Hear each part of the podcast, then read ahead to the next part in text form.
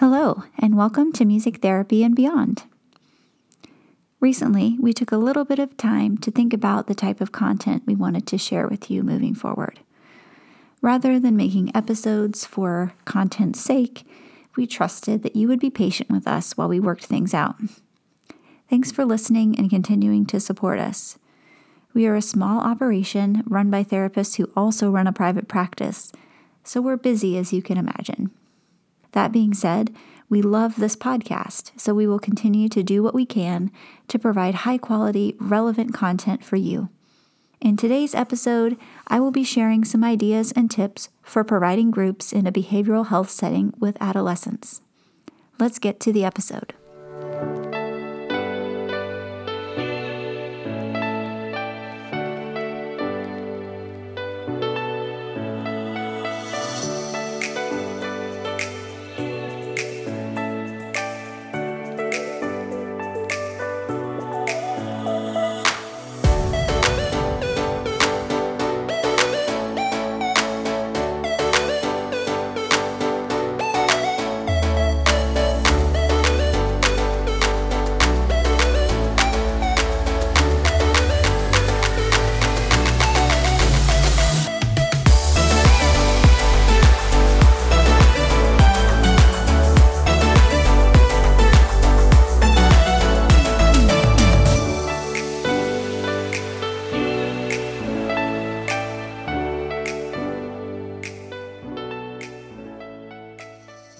In my 15 year career so far as a music therapist, much of my time has been spent in a variety of behavioral health settings. From residential care to community drop in shelters to acute units and even to geriatric units, I've seen pretty much everything. I really do enjoy it, and my current contract with a behavioral health hospital is really enjoyable, but it's also challenging. I currently go to this hospital to serve all of their adolescent and pre adolescent units. I provide groups once a week, and I rarely see the same client more than twice. Brief therapy is full of rewards and challenges, so I thought I would share some things I've learned and some tips and tricks I use to regularly facilitate successful and fulfilling groups. First and foremost, have a flexible plan with backup options. This is a must. I've found that each time I show up to a unit, the temperature of the unit and the interpersonal dynamics can be completely different than what I might expect. Depending on who has recently been admitted or discharged, what medication changes have occurred, and what interpersonal conflicts are in the works, you may need to adapt your plan to meet your clients where they are. I typically have my preferred plan, and then I have two backup options for the main intervention. The overall structure of my plans, which are currently for a 60 minute group, include the following. A neutral opening activity, typically a musical game or some music making, a main intervention, which could be songwriting, song recreation, lyric analysis, or something similar, and a check in or closing activity. I will also bring additional mindfulness exercises and will sprinkle those in as needed depending on everyone's mental states and sensory needs. Next, get as much information as you can before you start. This is not always an option, especially if you're a contractor but if you can check in with a mental health tech or a nurse manager and get a brief overview of how everyone's doing and who is on precautions, you will feel more comfortable and confident with your plan and what adjustments you might want to make. Understanding precautions is of particular importance because we want to make sure that we keep our clients safe. Knowing if someone is on close observation because of a recent incident of self harm or some other reason is really, really important to make sure that we're handing out instruments that our clients are going to be able to be safe with. Next, use client preferred music. This may seem obvious, but I've found that not everyone does this. I find that, especially in settings where I don't have the benefit of forming a longer lasting therapeutic relationship with a client, using their music is really my main and fastest way of building rapport and buy in with my clients. I sometimes use a musical game to gather what the kids are listening to, and this helps to inform everything. Sometimes I'll pass out post it notes to everyone and have them write down three songs one song that gives them hope or makes them smile, one song that makes them feel safe or loved, and one song that they could listen to on repeat all day long. I use this list to inform the next week's interventions, and it keeps me up to date on what the most popular music is for their age. I keep a spreadsheet of song requests to help build my library over time, and I found that this type of organization is really helpful these weeks and sessions can sometimes blend together because I'm doing three groups back to back each week and seeing up to 40 kids in a day. So I would highly recommend spreadsheets um, just to keep track of everything and to help organize your brain and to inform your session plans. Next, I always, always include music making of some kind. Even on weeks when I plan to use lyric analysis or songwriting, I make sure to have at least one opportunity to make music with instruments, or at least a beat machine. I find this to be very grounding, and it also gives me a chance to do a brief assessment of musical skills, cognitive states, and potential interpersonal challenges. Next, identify neutral activities that you can rotate every few weeks. I use musical games like Musical Jeopardy, rhythm games, Name That Tune, Musical Pictionary, and others to help break the ice and give clients a chance to buy into the group and to get comfortable with me as their therapist.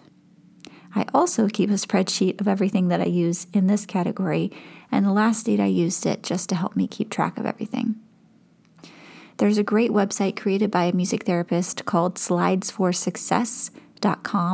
that has some really great games that are already created for you, and you can download them and make a copy and then modify them however you need to. I would highly recommend looking it up. Next, be aware of your relationship and scope when providing brief therapy. As much as we love lyric analysis and songwriting, we have to remember that music has so much power to awaken memories, both positive and negative. If we do not have a relationship with our clients and we trigger them in some way with the music that we choose, we have to be prepared to guide them through those moments. If you're unsure of whether you have enough relationship and trust to do that safely, then consider an alternative. Choose songs that are easier to pull in a positive direction for the entire group. It's one of the toughest things about not being able to work with this population over the course of several sessions. For clients who have attachment disorders or trauma histories, they just might not be able to trust you just yet. That's okay. It's no one's fault. Don't force it. Know your boundaries and follow your instincts. That being said, you can follow your client's lead. Sometimes they will tell you that they are ready to share something, and you can meet them where they are and keep them safe as they explore a memory or their current struggles. Next, I have a set of goals that I use to help guide my session plans. These goals have helped me to stay in scope and to have a way to gather data for a group rather than individuals. Here are a few that I love to use. 1. Promote group cohesion. This is great when you are doing a lot of music making. Sometimes what the unit needs from you is to bring everyone together, and music does this really, really well. Especially when there's a lot of interpersonal conflict, music making is a really great opportunity for them to work through some of that conflict very naturally and to be able to just see each other as humans who are doing the best that they can. Two, explore leisure skills. Sometimes I'll bring in ukuleles or another instrument or even a beat machine or a collection of apps to help clients to try something new and identify a new leisure skill that they might want to dig into when they leave the hospital. Explore coping skills. Music is such a huge part of an adolescent's experience and identity. So many great conversations and psychoeducational sessions can be done to help them understand how the way they engage with music can make or break their day. I often talk with clients about the difference between using music to ruminate, to distract, or to modulate their mood.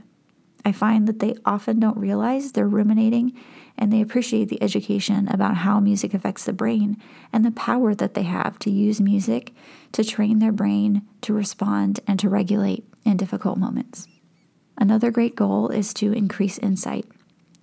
This goal is definitely one that I think about from week to week and choose carefully based on the dynamics of the group.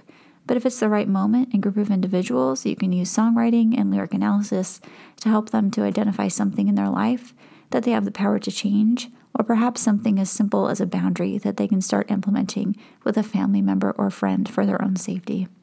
Another important thing to remember in all of this is to seek supervision. Again, this might seem obvious, but this is difficult work. It takes creative energy, presence, and commitment to do this on a regular basis. Find someone that you trust and talk to them regularly and problem solve. If you are working in this setting, I would just encourage you to keep trying new things. Explore different activities and songs and styles of music and just stay open minded. Sometimes sessions don't go that well, but often they go far better than we perceive them to. Most of the time, our clients appreciate our presence, our willingness to be there with them and to sit with them and to accept them for who they are and meet them where they are. If you're doing this, I'm confident that you're doing great things. Be kind to yourself and seek support when you need it. Thank you for listening today. I hope this episode was helpful for those of you who work in a behavioral health setting. For all the show notes, links, and resources, visit us at musictherapyandbeyond.com. Be sure to follow us on Instagram and Facebook at Music Therapy and Beyond and don't forget that we have lots of resources in our shop on our website. We've also recently started a Patreon and are building up a resource community for you. Until next time, have a wonderful day, and when in doubt, don't forget to make music.